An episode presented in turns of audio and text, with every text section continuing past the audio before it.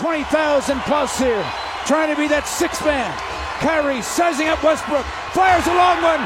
Oh, the bottom, video game again. Kyrie Irving, timeout, Thunder. I can't take it anymore. Welcome to The Bottom, a Cleveland Cavaliers podcast with SB Nation. I'm your host, Tony Pesta, and today I'm once again joined by Jackson Flickinger of Fear the Sword. Welcome back, Jackson. Thanks for having me back on. Can't wait to talk some Cavs. Yep. So a lot has happened since our last podcast about a week and a half ago. Some good, some bad. The Cavs have survived their road trip, and they've slid back a little bit in the standings. They're currently in fifth place. They're only two games back of the second seed. Boston has kind of, built a pretty good lead there over everyone else. So the Cavs are kind of in that, 2 to 5 range. They're only about 3.5 games back or above the Knicks, I believe. Yeah, they're only 3.5 games above the Knicks. So the next few weeks of the season will be interesting to see if they can gain any ground or if they'll fall back. But we'll start off with a positive here to get the pod going, and it's Evan Mobley. Last night, career high, 38 points to go with 9 rebounds. He shot 19 of 27 from the floor, which I think is the most impressive part of that, considering he was being guarded by Brook Lopez a lot in the paint, who isn't exactly an easy person to score on down there. He's one of the best rim protectors in the league. Some people are saying he's in the conversation for Defensive Player of the Year. A lot Most of Mobley's would be wrong. Yes, I agree. That's why I made sure to mention that some people are saying that. I recognize he's a great rim protector and a great defender, but I think there's a handful of guys that are a good tier or two above him right now. Yeah, I think he's the third best defender on his team. So yeah, I mean, that's fair. Yeah. I do get the team. Like, I think a lot of it comes from last year. He missed a lot of last year. So everyone's like, oh, this team's defense is better. Why is it better? Oh, Brook Lopez. And yeah, It is, because he is very good at what he does. So I don't want to discount what he does. Yeah, but he's not. But I think it's just a little overhyped. Like Giannis and Drew are much more impactful. If Giannis is in that game, things are a little different there. But nonetheless, Evan Mobley finishing 19 of 27 from the floor, very efficient night. A lot of that came off of some assists. Garland set him up very well. And I know a few people were mentioning how, anybody can get 38 when you have Garland setting you up like that. And to those people, I would just say it's a pretty damn good thing that Garland's on this team, I guess, because I've never really understood that criticism when they talk about Allen and Mobley being set up by Garland. It's like, well, first off, it's not as easy as it looks. And second, I guess it's, they're pretty lucky that Kobe Altman put those two together. One more note here before I ask you what you thought of Mobley's performance.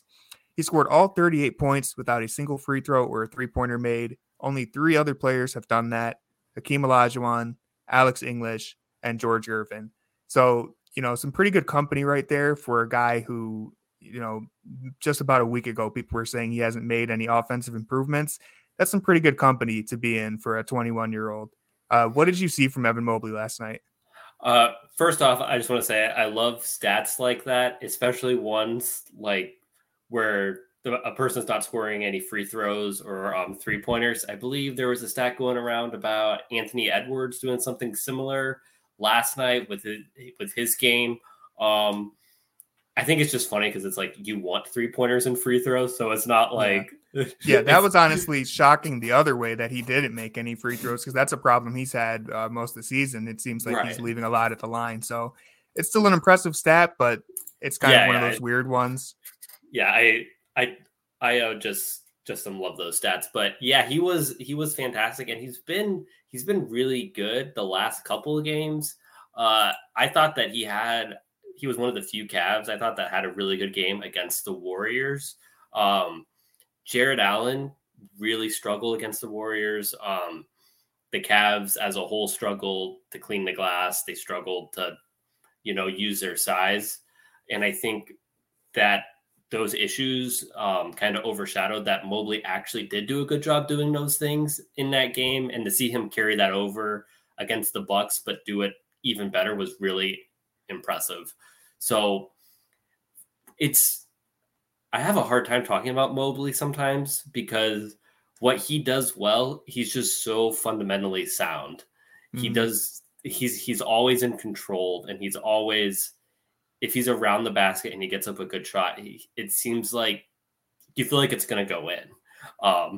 So it's just when he's playing his best, he's just doing all those little things right to get himself open. Like a lot of the baskets that he scored yesterday, he was just, you know, moving off ball into position to be open for Garland to find him for a dunk. Yeah, you know? That's a great point, because, you know, when people say that Garland's setting him up, an underrated aspect of that is the fact that Mobley is so good at moving into open space and knowing where to be so that he can, you know, get that pass in the first place. Right. Yeah. And it's one of those things that he does a good job of finishing. Yesterday, he had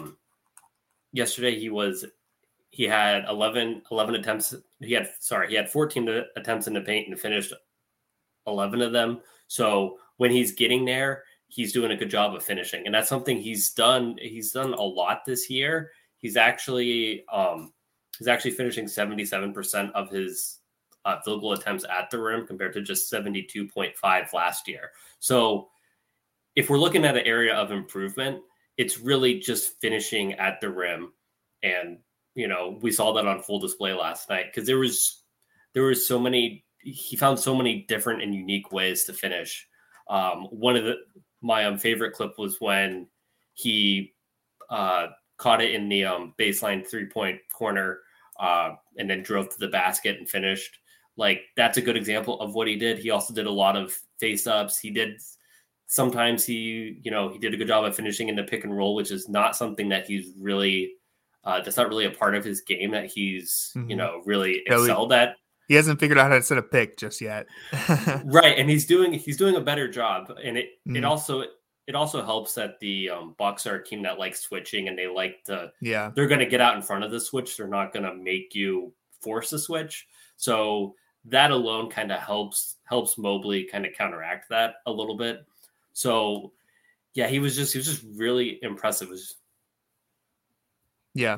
What I loved from Mobley last night for sure was his aggressiveness. I mean, like you said, with the switches, every time they managed to get George Hill on him, like he just went right at him. And that's obviously something that he does throughout the season. But last night it was really notable, just because it felt like every time he touched the ball, whether it's in the pick and roll, catching it on the elbow, wherever he was, it was just, he got right to his move. It was one quick dribble and a floater or a post fade.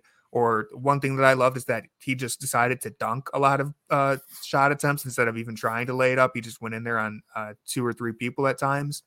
And yeah, I mean, we talked about Brook Lopez being a good rim protector, but Evan Mobley jumps higher than pretty much every other person on the floor just because of how long he is and how tall he is. So it almost didn't matter where the contests were, because he's able to either shoot it over you or get around you. And like the play you mentioned where he caught it in the baseline and drove, he readjusts his shot midair, and if you're a 7-footer doing that, it's pretty much impossible to stop. Like, you're going to get a good look. He's shooting 56% from the floor this year, which is a 6% increase from last year. So anyone looking for the improvement there, that's, you know, where you should be looking. He's taking advantage of his touches, even though he's been less involved in the offense with Donovan Mitchell there. One more stat that I want to bring up is that he has scored 17 plus in each of his last 6 games, which is the longest streak of his career. And he's shooting 63% in those games. So he's on a little bit of a hot streak here, I would say, and really finding a little role for himself within the Cavs offense.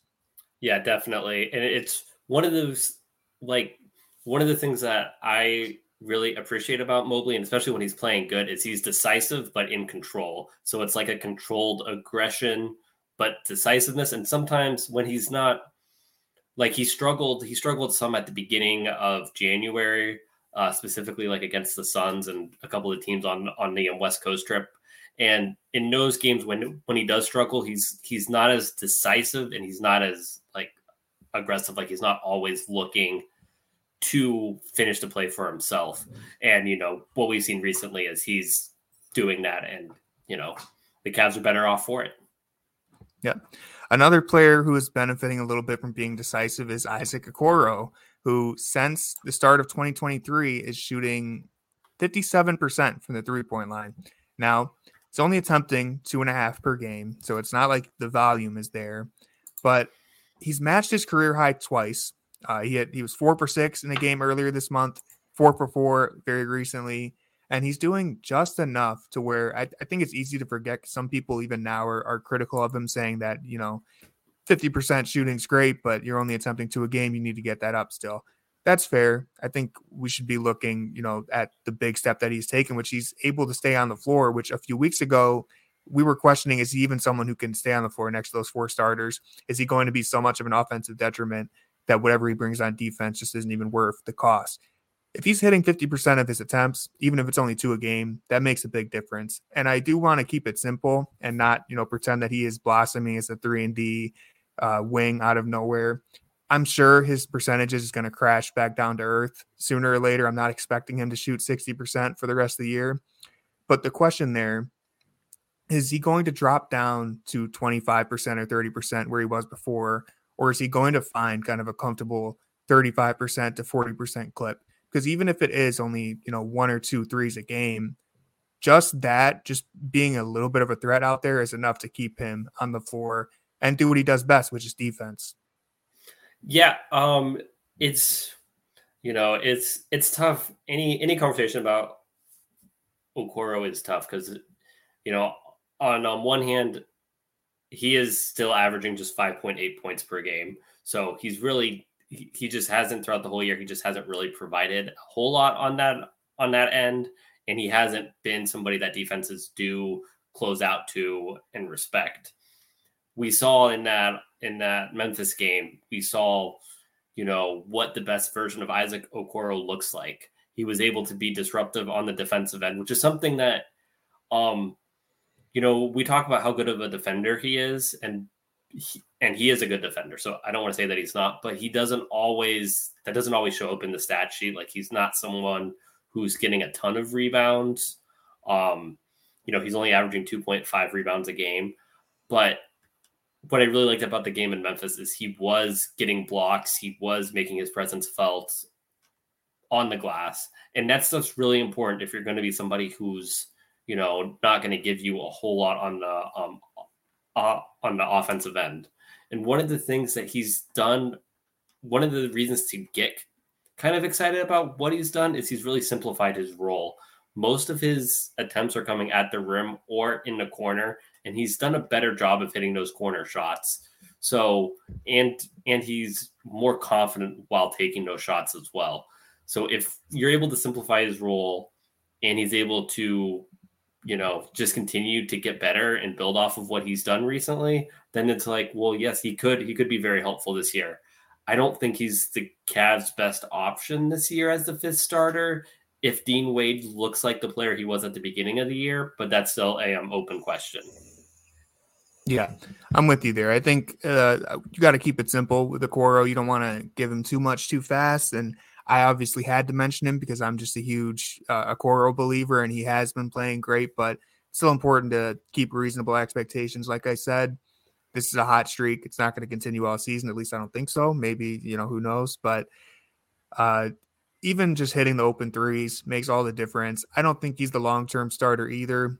You would hope Dean Wade is going to be the guy who takes that role as, you know, we ramp up towards the playoffs, but the other thing that I want to mention about Okoro that I've always thought is a very exciting thing about his game is that when he does have confidence and he is able to attack closeouts because he's putting, you know, enough pressure on the defense, I like his potential as a playmaker.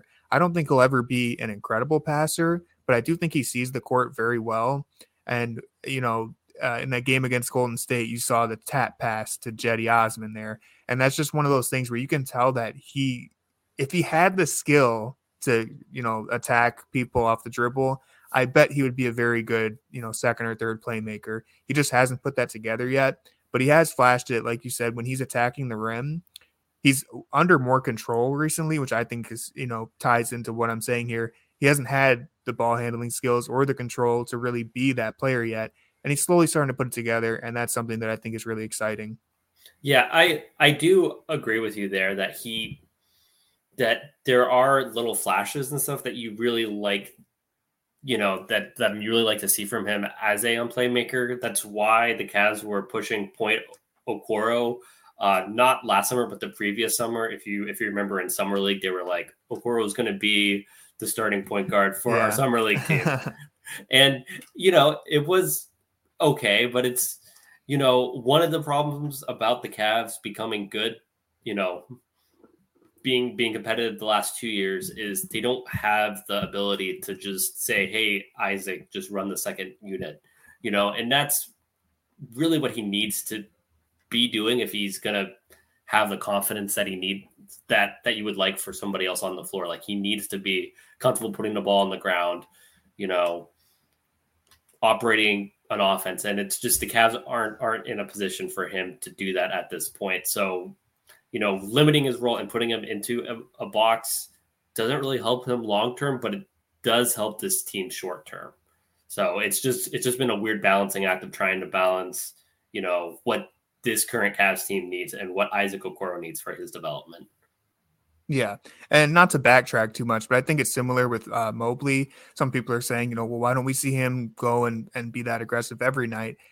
It's kind of difficult when you have Donovan Mitchell and Darius Garland. And I don't think that's a bad thing. I know some people look at it as a negative, but Donovan Mitchell and Darius Garland are very good options on offense. And for someone like Evan Mobley, whose offensive game is a little unpolished, he's still young, it's hard to get the ball out of those two all-star guards, out of their hands. And so that's where, again, talking, not to backtrack, but Mobley's aggressiveness is something that's going to be important, because when he gets the ball, if he's being hesitant or he's deferring too much, then you kind of run out of opportunities to develop that game.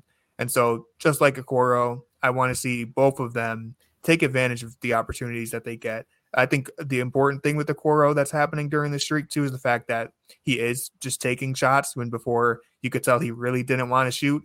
Now when he's open in the corner, he's putting his hands up, he's calling for the ball, like he's ready to catch and shoot. And I think that's another big step. Yeah, that definitely is. He needs to be ready and wanting the ball in those situations. And to kind of, you know, bring it back to Mobley once again. One of the things that should also be noted is, like, Jared Allen has quietly been on a little bit of a cold streak the last couple of games. And we saw that in the game against Milwaukee. He only played 27 minutes and had 12 points. The previous game, he was held to just 8 points. So, you know, Mobley being aggressive and at his best is coming with Allen not playing well as well. So it's just like, when you're going to talk about Evan Mobley, you're going to have to talk about what Jared Allen's doing.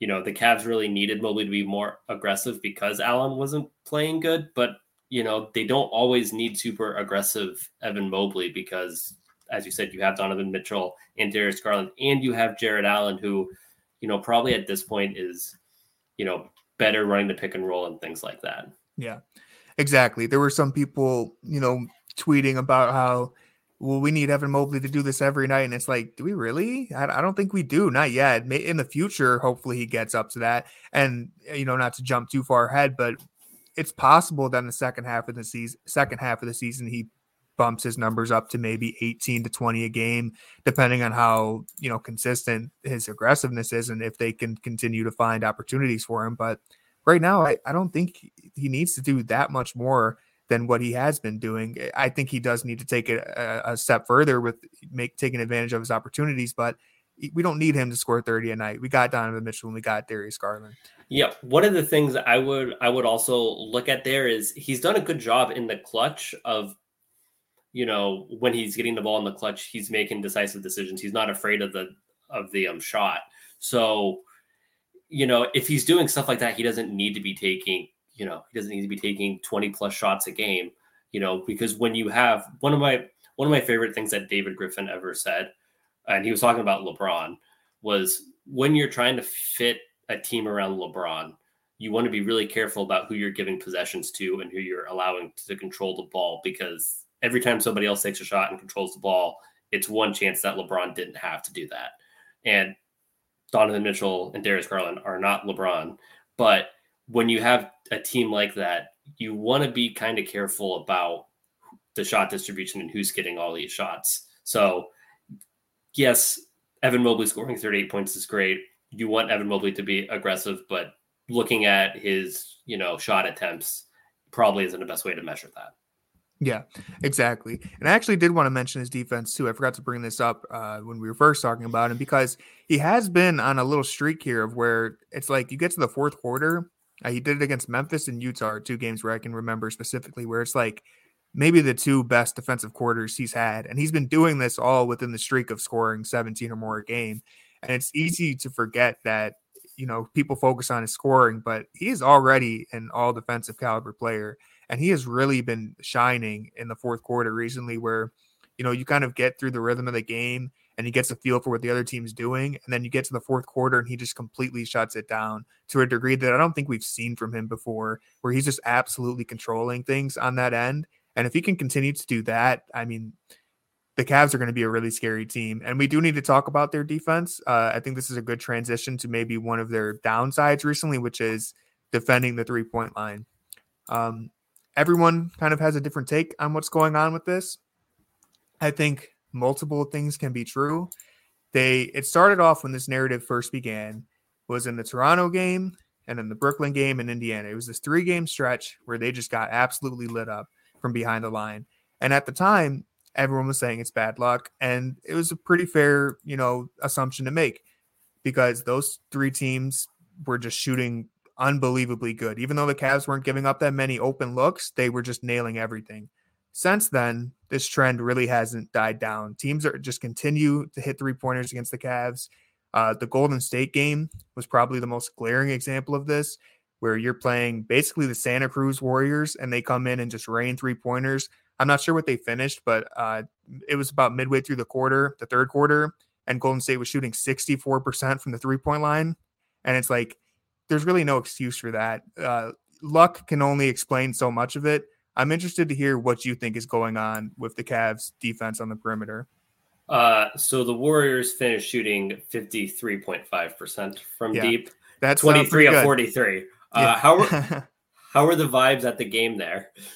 Oh, man. Well, there was a lot of Warriors fans, to be honest, at least where I was sitting, but the vibes were not great. That game got off to a very rough start, and it became clear that this wasn't going to be just an easy win that we all thought it was going to be.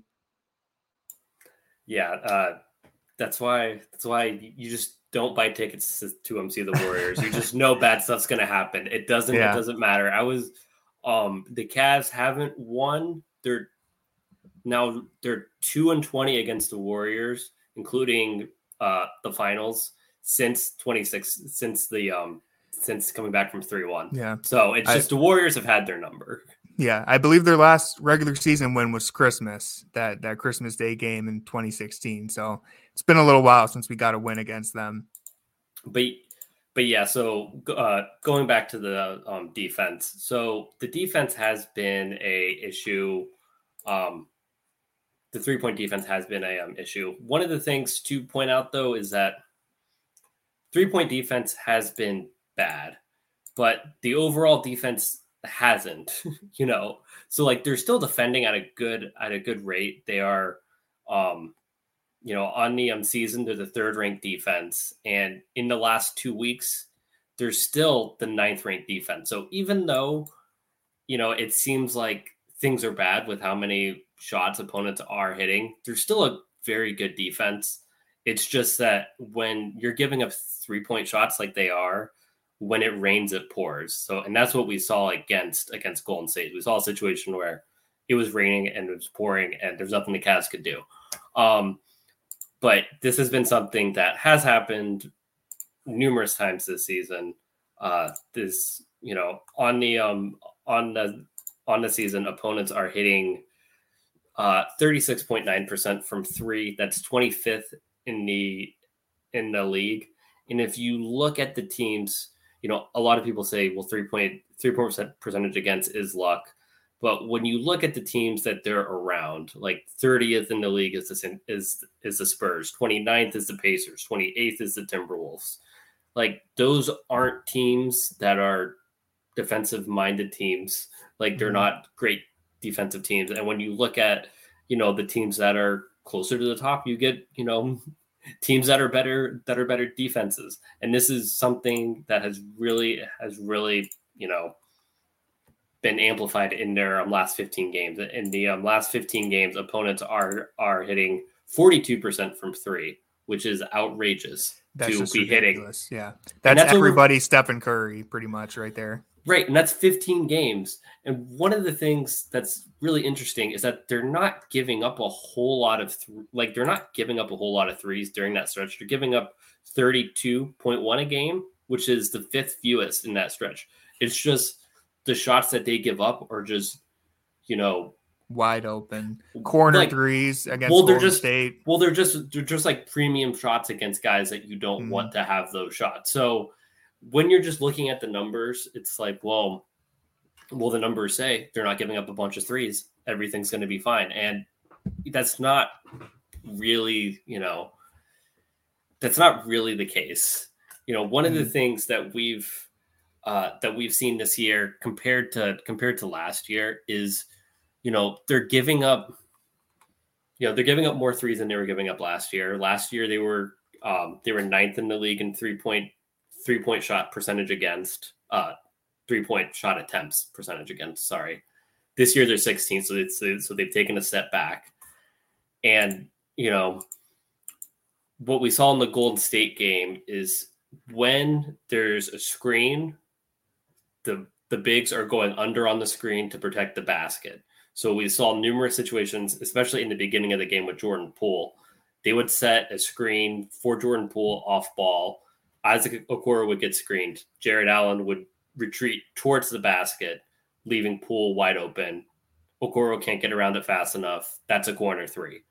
We saw that repeatedly, things like that. And then by the end of the game, the Warriors were just slipping all these screens and just getting easy baskets inside. And that's the problem that you have when you're just giving up those looks. And we saw that again to a different degree against the Bucks.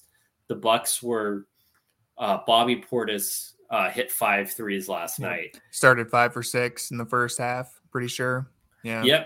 Yep. And they were all pretty much all wide open. Yeah, he was just doing like a pick and pop. Everyone stays with the ball handler. They just pass back out to him. It's just an in rhythm, nobody around jumper. So it's just, it's a conversation that they need to have. The way they play defense is they want to collapse and protect the paint, and that's a winning strategy. But the problem is that's not going to work against everybody. I don't expect the Cavs and JB Bickerstaff to change their game plan on a game-to-game basis. That's just not how the NBA works. Usually, you just stick with what you do all season, no matter the opponent. But when it comes to the playoffs, that's something that we need to see change. And when they were, this is what burned them against the Hawks. They were going under on those screens against Trey. Trey was getting those open shots. And it's like, do we, Trey's going to start missing those shots. You want to, if he's going to make 30 footers, I guess you'll lose. And it's like, well, at a certain point you want to say, let's not have their best player get the shots that he wants all game. So it'll just, it's something that they need to iron out and fix. And it's something to keep an eye on during the playoffs. Is this something that JB Bickerstaff is willing to change? Are they going to switch more? One of the things when you have two bigs like Mobley and Allen, you have the luxury of, if you switch, you can still have a rim protector on the back line. So, it's something that's going to be a problem all regular season, but we'll just see, what adjustments they make when it comes to the playoffs. I think luck, like I said, luck only explains so much of it. I think multiple things can be true at once. They have had a little bit of bad luck against teams, but they also aren't doing themselves any favors. And I think the other two problems is that it's the game plan and it's a little bit of poor execution at times. In the NBA still, despite the fact that we've had this three-point revolution, the primary goal for every defense is you want to limit shots in the paint. That's still the easiest shot in the game, and it's the one that you need to take away. And the Cavs do a good job of that, but in the process of doing that, you're going to concede a lot of three-pointers, and it's really all about which kind of three-pointers you're going to give up. I'm perfectly okay with the Cavs giving up the occasional three-pointer on the wing or at the top of the key to certain players. But there's really two things that you need to make sure you're doing. It's one, you need to make sure that it's not the best shooter on the other team getting these open looks. And you also don't want them shooting from the corner, because pretty much anyone in the NBA can hit from the corner now to some degree. And if you're giving up corner threes like they did in Golden State, you're just asking to get cooked. That's like, you're going to get killed every night. Even if you're, you know, saying it's a little bit of bad luck, like Ty Jerome scores 22 points, who could have seen that coming? But if you're giving him wide open looks in the corner, it's kind of hard to be mad at anyone other than yourself for that. Yeah, go ahead. Oh, I was saying, yeah, it's tough with the corner threes, because what the Cavs do a good job of, they do a good job of limiting above the break threes. But then when they get to the corners, a lot of times they try to help down at the rim, and I think that's okay-ish. Like, if that's not the end of the world. It's just when you keep going under on these screens and allowing the person who's being screened for it to be wide open, that's a problem, because, you're only going to screen for shooters. No one's setting off-ball screens for Isaac Okoro. Mm-hmm. You're setting the off-ball screens for your Donovan Mitchells.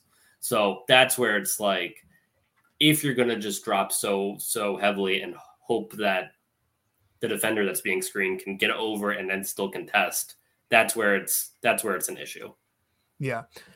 And I think that's where sometimes the poor execution comes into play, because, for example, in the Golden State game, there were numerous times in the first half where Jordan Poole had the ball on one end of the floor on the wing, and someone's wide open in the opposite corner because whoever's guarding him is just so far in the paint cheating over. And, you can just zip a cross-court pass wide open for a three. And that's one of those instances where, yes, you want to play help. You're two or three passes away. You want to be in the paint. But you have to kind of recognize, you have to be in a position where you can still get out to contest if you have to. And I think that's something that the Cavs have hurt themselves, where they're a little too eager to help. Even the guards sometimes are a little too eager to get into the passing lane. And then all of a sudden you're giving up dribble penetration. And that's where you get these kick out three pointers, because as great as Mobley and Allen are, they can only be stretched so thin. They can only cover so much ground. And Mobley is the league leader in three pointers contested, which is a good stat, but it also shows how, you have your 7-footer doing a lot of chasing out there. And I think this is something that I would hope is going to improve with Dean Wade back, just giving you another guy who can, defend multiple positions and kind of make up some ground at the point of attack. Because like I said, you're going to protect the paint, and there are going to be driving kicks throughout the course of the game. It doesn't matter if you have the best point of attack defenders in the world, which we don't. Every team is going to give up driving kicks to a degree. The key is you have to be able to scramble and rotate and stop them from getting their first option there. And that's something that I think Dean Wade is going to help with, hopefully. Yeah, and it should also be noted that the book, like last year, teams weren't game planning for the Cavs to a degree that they are now. The Cavs are one of the better teams in the East. They're within striking distance of the 2 seed. Teams are game planning, and teams know what they need to do to beat the Cavs. This isn't just another game on the schedule for a lot of these teams. So that's, with the book being out, that's why we're seeing such a big jump in the three-point percentage against. And we'll see if the Cavs can make any in-season adjustments to make that a little better, because they do need better execution, because you have to have more hustle to get over on a lot of these screens. But it's kind of what their defense is built to give up. Yeah, for sure. I think, it's a good point that you bring up, that the Cavs are no longer just another game on the schedule. Teams really are taking them seriously. And that's part of the reason why they're kind of stuck in this middle ground with a bunch of other teams right now, is because this is their first time having to get over that. Last season, well, they dealt with it a little bit last season too, but now their first option isn't always there, and they need to counter what the other team is doing to counter them. And that's where you're going to get to the difference between a good team and a great team. Are they going to be able to put it together? Maybe this season, maybe it'll be next season. I think people need to keep in mind that we're in the long game right now, and you still want to, get as far as you can this season, but they're learning, and they've definitely shown some important flashes that they are getting better. But there's still things they need to improve, and there's things they need to adjust. And I would hope that after these last 15 games, they're taking a serious look at what are we doing wrong defensively and figuring something out. Yeah, and another thing to keep in mind is that they're also, without Donovan Mitchell, they're also not taking a whole lot of threes. And that's one of the things that really stood out against the Bucks and the Warriors. You know, against the Bucks, they won, but the Bucks hit 14 threes. The Cavs hit 7. That's a 21-point difference right there. I believe against the Warriors, the Cavs actually had a pretty good shooting day. They hit 14, but the Warriors hit 23. So you're still losing that battle by 27 points. So without Donovan Mitchell, they need to find ways to get other guys' three-point attempts. And that's kind of difficult with how the roster is currently constructed. So it's kind of, it's a problem on both ends that they're giving up the threes and they're also not able to generate them. Yeah. That's something where if you look at a team like Dallas, for example, they're not the best defensive team, but if they get into a shootout, they can shoot themselves too. So they can also shoot with the other team. So that's something that the Cavs can't really do to a degree. Like if the Warriors hit 22 threes, there's only so much this offense is going to be able to do to make up for that with their current spacing. I do want to add that with Rubio and Wade back against the Bucks, we saw maybe the most spacing they've had in years, where I think it was a lineup of Rubio, Wade, Jetty, and Love together. And I was just like, wow, this is really nice to see a team where they're playing five out and almost everyone's a shooting threat. And Mobley against the Bucks he didn't hit any threes, but he was a threat in the mid range, kind of, expanding the floor a little bit. And that was just really nice to see. And hopefully we can see more of that throughout the year. Yeah. It's helpful to have more players who can provide different skills. Because one of the problems that the Cavs have is, you have Okoro, Stevens, Mobley, and Allen all in your rotation, and they all bring different things, but they're all limited on the offensive end in terms of shooting. So just having more guys who can provide shooting, just adding Dean Wade and Ricky Rubio, who may not be the best shooter, but he's going to get them up, and he's going to be able to. He has gravity on ball and is able to find other shooters. Mm-hmm. I'm still looking forward to the first Rubio heat check. We haven't really gotten there yet. He's been kind of just focusing on getting everyone else involved and getting back into the swing of things. But he was taking some shots in the Milwaukee game where it started to feel like old Ricky. They didn't go in, but it's coming soon. I hope, man. I need to see him start draining some threes, hitting those little drifting mid-range shots that he was hitting last season. I'm looking forward to it. Yeah, that's one of the things that we really don't talk about is he's such a smart and heady player, and then he'll just take the dumbest, craziest shot ever. He takes just the craziest risks. Like there was I forget which game it was. If it was Milwaukee or I think it was the Milwaukee game. He threw a full court pass to Isaac Okoro with like two defenders on him, and somehow it got there. It was the Milwaukee game because I think Grayson Allen stripped Okoro, so it didn't turn into anything. But that was one of those things where it's like, Rubio is this super smart, high IQ player, but he'll also just throw a full court dart between two defenders that has almost no chance of getting through. And sometimes it works. And I think that, keeps the defense on its heels. Yeah, he is a playmaker in every sense of the term. And sometimes being a playmaker is you're making plays for the other team as well. Yeah. So anything else you want to add there? Or should we wrap it up here? You have anything else you wanted to get in? We can talk about Garland. Yeah, go ahead. Garland's playing really well recently. His game he's got the sling off of his thumb. Right. Yeah, he's playing really that game against Memphis was maybe it's not going to go down as his best statistical game, but it was just a great game where he was just in complete control the whole time. And he was confidently, he got Jaren Jackson Jr. switched on to him. And he was like, this guy's in foul trouble. I'm going to take him to the basket and make him foul me. And he did.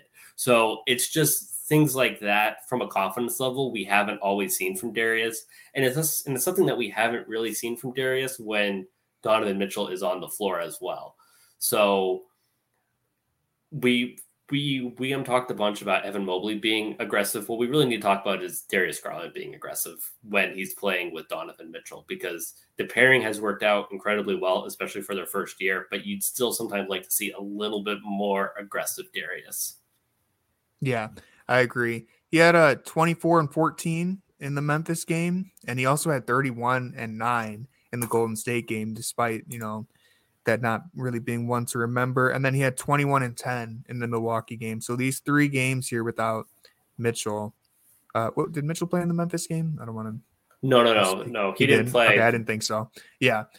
So, I mean, that's a 3-game stretch there where he's really just in full command of the offense, and he's playing great. Even the Golden State game where there was a lot to be desired there, he had 31 and 9. And I think, when Mitchell gets back, you want to see him to continue to be that guy. And I think Mitchell has even said it himself where he tells Garland all the time, like, you need to take some shots sometimes. Like, you have your own share of the offense, and the more you can give us, the better. So I hope that that's something we continue to see.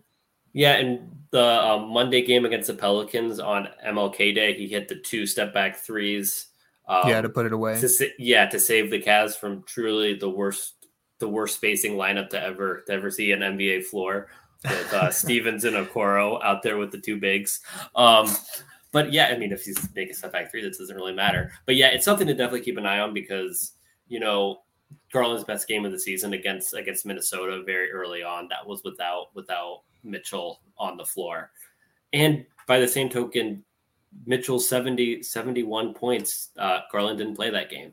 Yeah. So it's just finding that balance between them is something that you'd really like to see. It's been good, especially when you look back at the other 2 big trades of the offseason with Minnesota. That's been a disaster. You know, Atlanta. Gobert's not fitting in yet. And yeah, they're just not fitting in as well either. So it's like they fit in well, and they fit in more than well. They fit in really good. It's just need a little polishing. That's all. Right. Yes. Yeah. So don't want to be too critical there. And I think Rubio actually helps with that too, because like we talked about before, the Rubio and Garland lineups, like you start off with Garland and Mitchell, and maybe Mitchell has, you know, is taking more shots there. And then Mitchell goes to the bench, and you have Rubio and Garland. And now Garland can kind of play a little off ball and focus more on scoring. So that's one of those things too, where I think with the Cavs getting all their players back, everything gets a little easier for Garland and Mitchell to fit in where they need to be. And listen, I'm all right with them taking turns going off. If Mitchell wants to score 71 one night and Garland wants to get 46 or 52, I'll take it, you know? Yeah. So this week, the Cavs have the Knicks on Tuesday, the Rockets on Thursday, OKC on Friday, and round out the week against the Clippers on Sunday. So should be some interesting games in there. Yeah, that's a lot easier schedule than we've been used to. I'm looking at Tankathon right now. The Cavs have the 2nd easiest schedule in the league for the remainder of the year. That changes all the time as, you know, the games go through, but something to keep an eye out. It's possible that the worst is behind us. Maybe the Cavs are going to really put it together and end on one hell of a streak. We'll see. Like I said at the start, they're really in the middle of like 4 or 5 different teams right there. This could be a year where they end up jumping all the way up to the 2nd seed. At their worst, they could be in the play-in again, or maybe they'll just stay right at the 5 seed. There's a lot of different directions this can go. I think, you know, the last 15 games have been a little bit of a battle. They've been banged up. They've been on the road.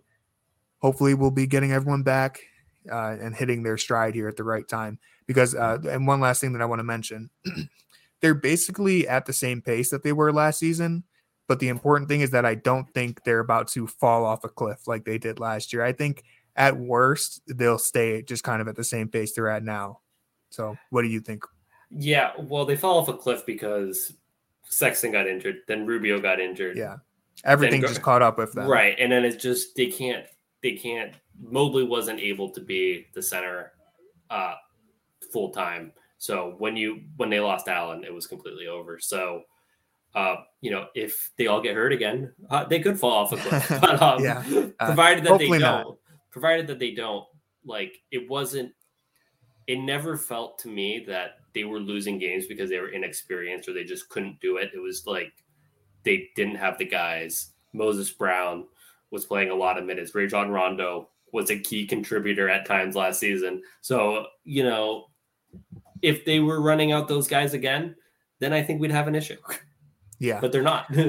Yeah. A little bit of luck in terms of and health would be huge there. And another quick thing to mention that I think is important is even the games that they have lost this season, they've been competitive pretty much every night. So even if this team ends up 6th or 7th, that will feel like a disappointment. I would understand why people would be disappointed, but if they were competitive for almost 82 games and just a couple of them didn't go their way, it is what it is. Like I said, this is the long game now.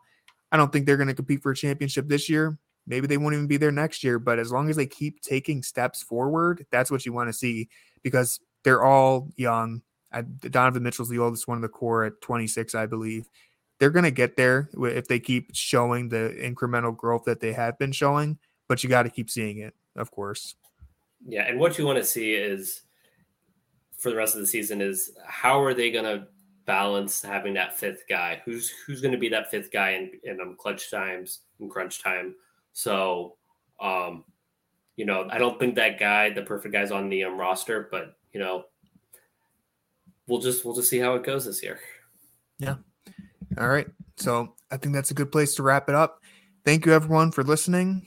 Please subscribe, leave a rating, hit me and Jackson up on Twitter, follow us. I'll have the handles there. We'll be tweeting out the episodes, and thanks for listening everyone. And thanks for coming on the pod again, Jackson. No problem. Thank you.